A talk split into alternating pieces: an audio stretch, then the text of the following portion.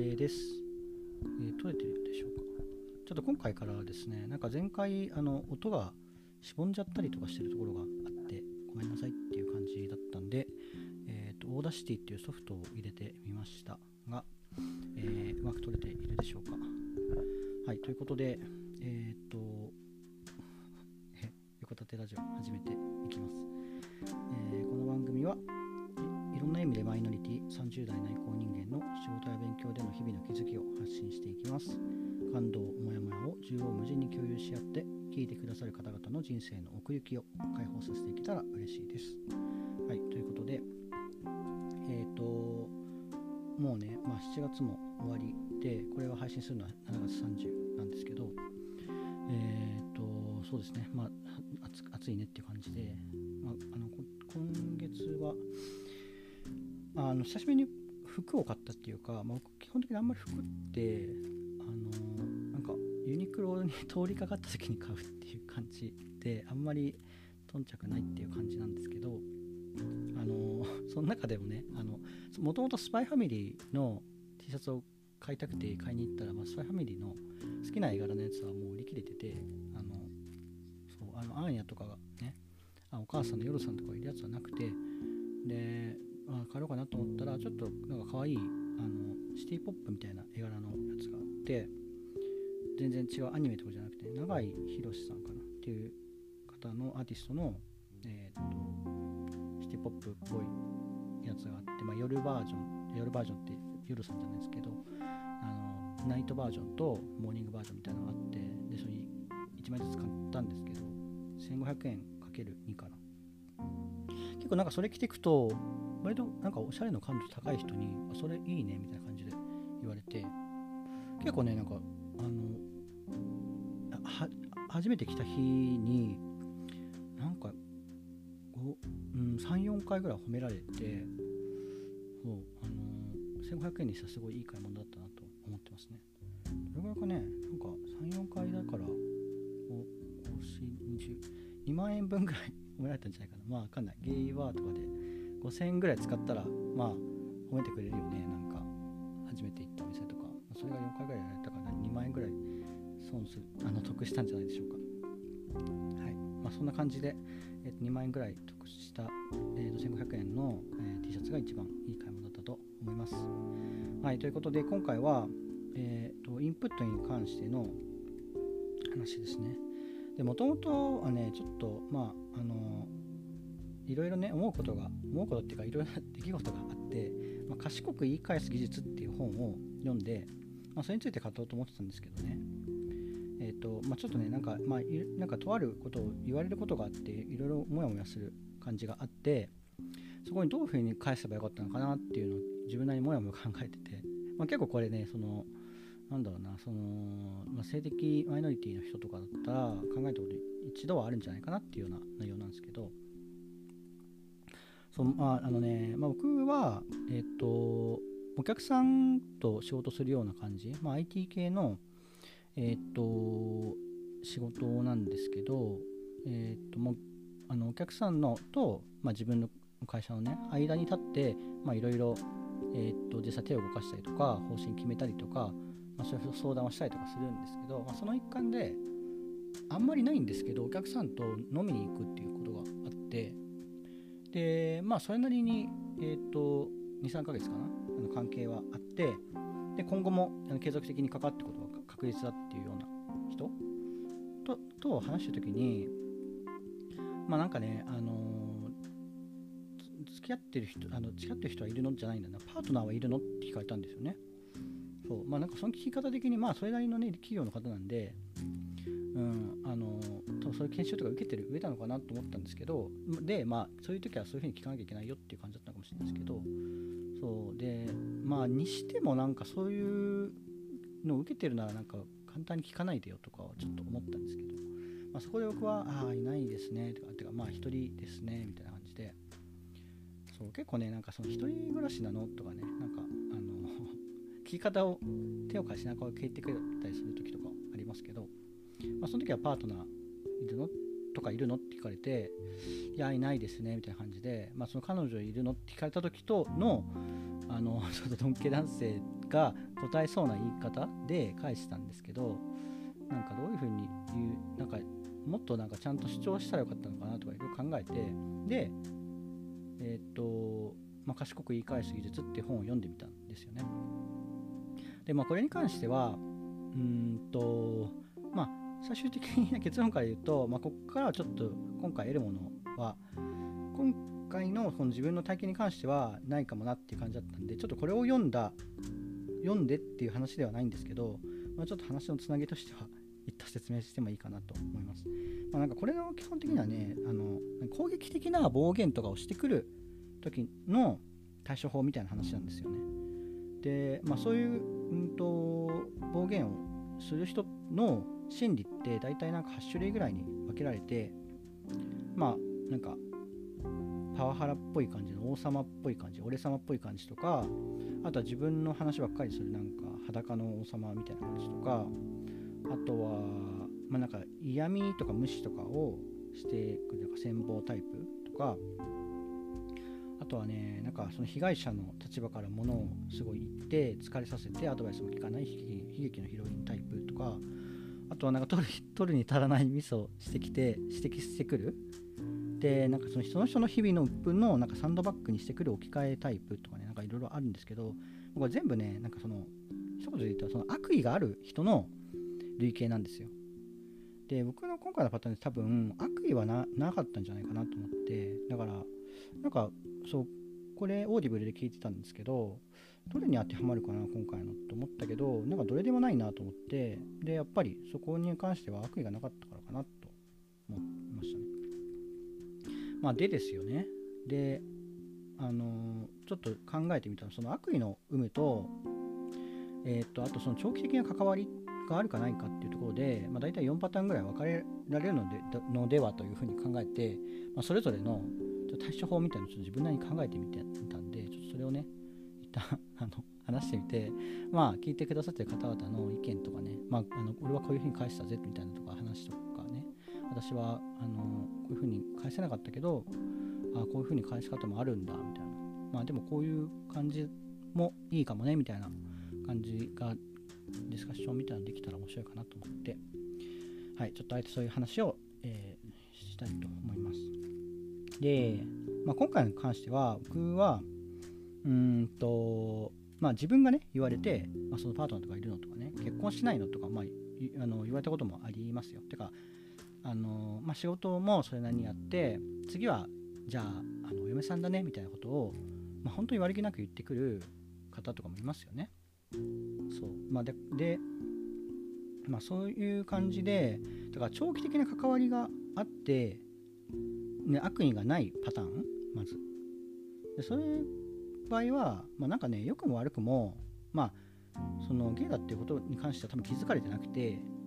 そう。で多分そういうことがダメだダメだっていうかダメっていうのもあるかもしれないけど、まあ、なんとなく風潮としてちょっとそういうのよしとされないですよっていうのも知らない方？でも同じ会社でいる以上、まあ、そこら辺の意識はちょっと合わせた方がいいのかなと思ってそうあそうそうですよねとかね。でもなんかまあそういう人も最近増えてるしあんまりなんかね あの僕以外に言っちゃうとあのちょっと怒られちゃうかもしれないですよみたいな感じであの言うこともありましたね。そうだからなんかやんわりうんあの振り払いつつ、まあ、ちょっとでも教えてあげる。まあセクハラかどうかっていうとセクハラまではいかないけどちょっとまあでもあんまりなんか最近そういうのなんか言わないんですよねみたいな感じで。あそうなんだみたいな感じで、まあ、返せるといいいいのかなって、まあ、理想ですけどね、まあ、基本的には僕はなんか基本スタンスとしては嘘はねつきたくないんですよね。なんかその彼氏が言った時に彼女がいるみたいなことをあの器用に使い分けられる人もいるんですけどちょっとそれはね僕はまあスタンスとしてやりたくないってのもあるし嘘つくのってめんどくさいというかあの嘘を管理するコストがかかるから結構大変ででなんか一つの嘘をやろうとするとなんか別のところにほころびが来てきてそこにみたいになるから僕はなんかその彼女がいないとかそういう置き換えとかね。まあ本当にね用意周到にやれてそのなんかゴーストというかそそれのねあのなんていうか見立て彼女みたいなのを置けるならいいと思いますよ、まあ、そこまでやってる人もいると思いますけどそう僕はねちょっとそこまではできないんで、まあ、単純にもうなんかなんかね見た目とかに全然気使ってない感じはなさそうだけど、まあ、ちょっと変わってる人だよねみたいな感じのポジションをなんとかあの 気づいてる感じです。そう。だから、まあ、その長期的な関わりがあって、まあ、かつ悪意がない人いう感じにはあのねなんかそこに下手になんかその自分はあのこういうことがあってみたいなとかなんかねすごいなんか自分の方から主張しちゃうとあのそのこっちが先に悪意を持った人みたいなに見えちゃうっていうのをあの ジェン・スーさんのポッドキャストで聞いてあ確かになみたいな。そうそうそう。あそうか。そう。だからまあ今回はねこのえー、っと 賢く言い返す技術っていうのを読んだのとあとはジェンスーさんのポッドキャストも、まあ、そういうのがあってちょっと久しぶりに聞き返したんですけど、え、ー、と防具編集者のえっ、ー、としゃべり駅伝っていうやつですねポッドキャストの、えーと、ジェンスーさんの第6回で独り身女性の老後ってそんなに寂しいのっていうやつね。でジェンスーさんは、えー、絶対子供作った方がいいよとか言って言われたらしいんですけど、まあ、それに関してなんかムカッとはしたけどうんまあでもなんかうん取り取り合わないというかまあなんかそそうだよねみたいなどうすんのみたいな。老後どうすんのみたいな時にまあでもわかん,、わかんないですよねみたいな。私私もわかんないですみたいな感じでさらっと返しちゃうみたいのが、まあ、結局なんか角が立たないというか、まあ、本当にねその長期的なあの信頼関係を築きたい人とかだったらあれなんですけど。まあでもその別に悪意がない人に関してなんか最初から喧嘩腰になっちゃうのも良くないよねみたいな話で、まあ、それはそうだなと思ったんで、まあ、そこはちょっと、うん、でも知らない人に関しては、まあ、あのそういう世界もあるよというか、うんまあ、1回で多分分かんないですけどねなんかなんかちょこちょこあの誘導していくみたいな話になるのかなと思います。で仮にその悪意があった場合で、まあ、かつ、えーと、長期的な関係もそれなりに続けていかなきゃいけない人っていうのがあったらちょっとそこが多分ねあの一番大変でねまあそそれこそその賢く言い返す技術になると思うんですけど、まあ、それに関しては多分悪意があってなんかそういう言い方をされる時は、まあ、多分気づかれてるのか、まあ、嫌われてるかなんかそういうなんかそういうのを言う相手としてなんか見定められちゃってるかっていう感じだと思うんで、まあ、そこに関してはちょっと多分なんかそれ常識的におかしいですよみたいな話じゃなくてまあ自分がまあちょっと不快ですよっていうのをやんわり伝える。話を変えるとか。うんとか。そう。なんかそういう感じで伝えて多分伝えないとどんどんずっと続いていくからそう相手にとってもなんかその不利益があることにしないと多分続いちゃうと思うんですよね。だからそうそこに関してはうんなんか何かしらその、まあ、アイメッセージというかあの他の世間的にどうだとかいうよりかは、まあ、自分が不快だからちょっとやめてくださいみたいなことがあの バーテン包んで言えるといいのかなと思いますね。そうで結構これをねどっちかっていうとあの自分に言われてるパターンと他の人に言われてるパターンとあってそうちょっとこれだけ他の人に言われてるパターンもあの出しちゃうけど、まあ、結構他の人に言われてるパターンの方が自分はあの目にすること多いかなと思ってでなんか結構ここを拾ってあげられるかみたいのがなんかうんちょっとなんかおこがましいけど今後のなんか世の中の作りに 影響があるのではと思ってそうだからそこですよねだからちょっとなんか話変えましょうよみたいなこととかなんかもうちょっと面白い話しませんかみたいな感じのことを言ってちょっと誘導できたらねかっこいいなと思いますよね。うんそうまあ、結構ねここは自分の中でいろいろフレーズがあるんですけどちょっとここで言っちゃうと次使えなくなっちゃうんで、はい、でもなんか悪意があって、まあ、かつ長期的な関わりもどうしてもあるみたいな人の対処法っていうのは、まあ、いくつか持っていった方が、あの健全かなと思いますね。うん。あでもねそうそうそう。だだからそれこそこの賢く言い返す技術っていうのにあったけどまあなんか言われたらあのー、こういうなんかこういう人がいてこういう経験が得られたんだっていうふうに思うみたいななんか前向きに思うみたいな感じでやっぱりなんかその自分をねなんか嫌いになるようなあの押し曲げというか、まあ、そういうのはなんかしなくていいよみたいな感じなんですよね全体的に確か。そう。だからまあなんかへりくだりもせず嘘もつかずまあでもあの不快ですよっていうかあんまりなんか褒められたもんじゃないですよ。なんか品は良くないですよっていうことが言えるといいんじゃないかなと思いますね。でそ、うん、でもあんまりなんか攻撃的こっちも攻撃的になっちゃうと結局なんかあの押収してるというか自分が不快だと思ってるものを世の中にまた踏み出してことな生み出してることになっちゃうから、うん、ここが一番なんか考えるところなのかもしれないですね。でまあ長期的な関わりがないパターンっていうのもあって、まあ、そこに関しては本当にどうしたってもいいんじゃないかなと思いました、はい、だからそういう自分が心地よいやり方かな。うん、だから本当になんか悪意がなくて長期的な関わりもない場合っていうのは本当に多分相手にとっては何でもない話題天気の話題とかと同じぐらいで結構多分ねなんか田舎のあのなんだろう道端で会った人そういうことはあったりするんじゃないかなと思うんですけど、まあ、本当はそういうに関しては笑って過ごしてあははっていう感じでいいんじゃないかな。別に正したりとかもせずね。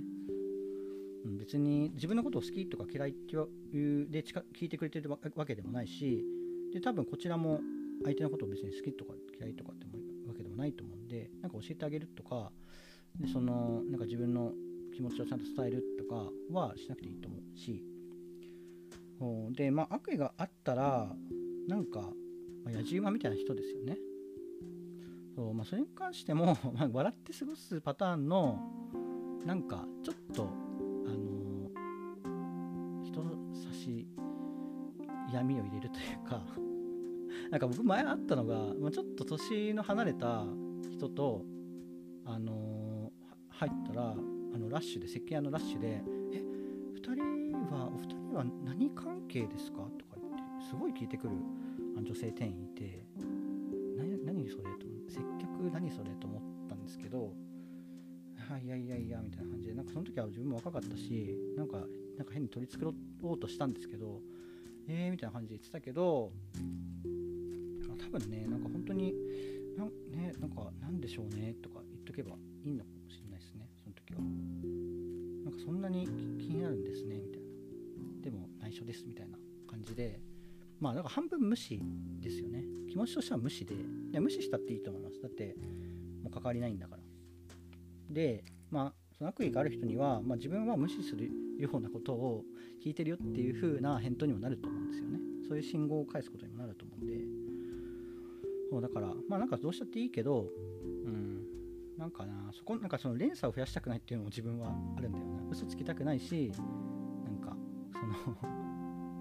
なんか悪意の総量をこの世の中の悪意の総量をなんか増やしたいくはない。なんか食い止められない食い止めたいみたいな気持ちが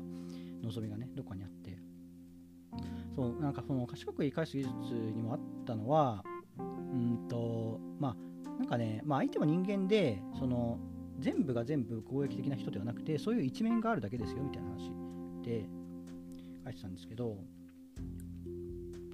そうだからねなんかまああのよくそのバカな人と賢い人がいるんじゃなくて、まあ、全部の人に賢い部分とバカな部分があるんだよっていうような話ってあると思うんですけど、まあ、まさにそれだなっていう感じですよね。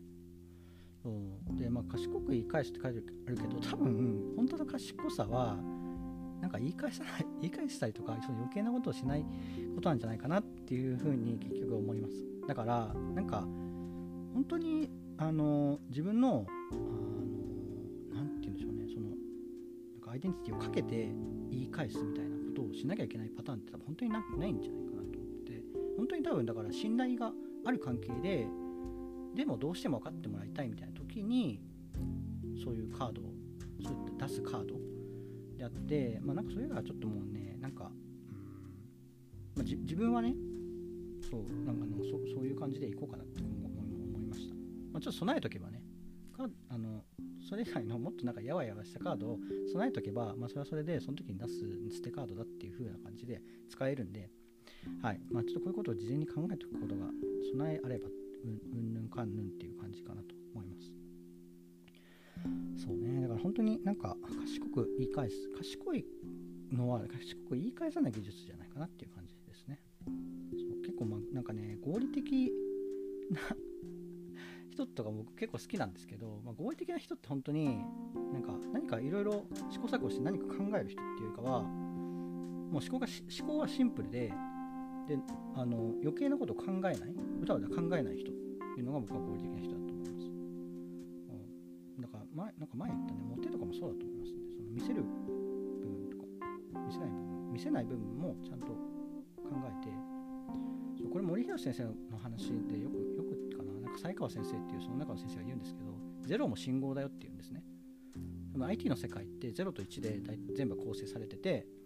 であの、まあ、1は何かがあるっていう黒黒とかファックスとかも分かりやすいですよね。ファックスは黒と白で1を返すと黒で白だ白を返すと白何も塗らないっていう。それを積み重なってて文字とかを作るんですけどだから0も信号でそこに見せないっていうのも意思を持った信号なんだよっていう使える信号の一つなんだよっていうのを考えるとなんかあの新しい 新しいモテの世界が見えるんじゃないかなはい、あそうだ、モテの話をしたら、えっとね、一つリプライが来ていたので、ちょっとそれを紹介したいと思います。ちょうどいい感じですね。えっ、と、達郎さんですね。ありがとうございます。達郎さんもね、あのポッドキャスト一人一人でやられてて、えっ、と、ゲイの散歩はさておきとか、ほうっていうポッドキャストをやられてる方なんですけど、ちょっとなんか今つ、あれがどこ行っちゃったえっ、と、リプライで来てたんですよね。えっとですね。えっ、と、まあ、自分がそのモテ、恋とか愛とかみたいな話をしたときに、まあ、自分の魅力を分かっている、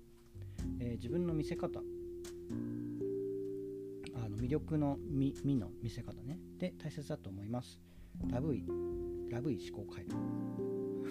ちょっと達郎さん語録が出てきますね。はい。そうで僕はその時もその弱点となる部分も分かっていけたら完璧ですよねって言ってそうでもまあかんなんか完璧になっちゃうとそれはそれでモテないかみたいな話をしたんですけどそうしたら、まあ、それにも返信くれて魅了していきましょう。まずは自分をラブマイセルフっていう感じで、まあ、結局達郎さん節にあの の世界に あの入り戻してくれたんですけどそう。まあそう。だからモテってさ自分も対象だよなっていう感じですよね。うん。なんか結局僕が前に言いたかったのはモテとかってあの勝手に発動するからあんまりコントロールできないんですけど自分が誰かに恋するとか誰かを恋させるとかってなんかあのコントロールできるもんじゃないっていう感じなんですけどまあ、だからこそ自分も手で大事だよねっていう話なんですよね。はい、まあ、達夫さんもね、一人でやられてて、僕もこのラジオは、まあ、一人でやられてる方々と結構いろいろ積極的に絡んでいきたいなっていうふうに思ってるんで、はい、松尾さんともね、今後ね、コラボしたいね、みたいな話をしてるんだ。はい、あの、実現したらいいですね。そう、さあの散歩はさておきって言ってるぐらいな散歩が、お散歩が好きで、お散歩しましょうねっていう感じを、はい、話しています。かな？はい、それぐらいでしょうか。ちょっと結構今回はいろいろ語ってしまいましたね。20分が経っちゃった。はい、ということで、まあ、あの、お後がよろしいんじゃないでしょうか。はい、というわけで、今回はこの辺にします。はい、では、ありがとうございました。バイバーイ。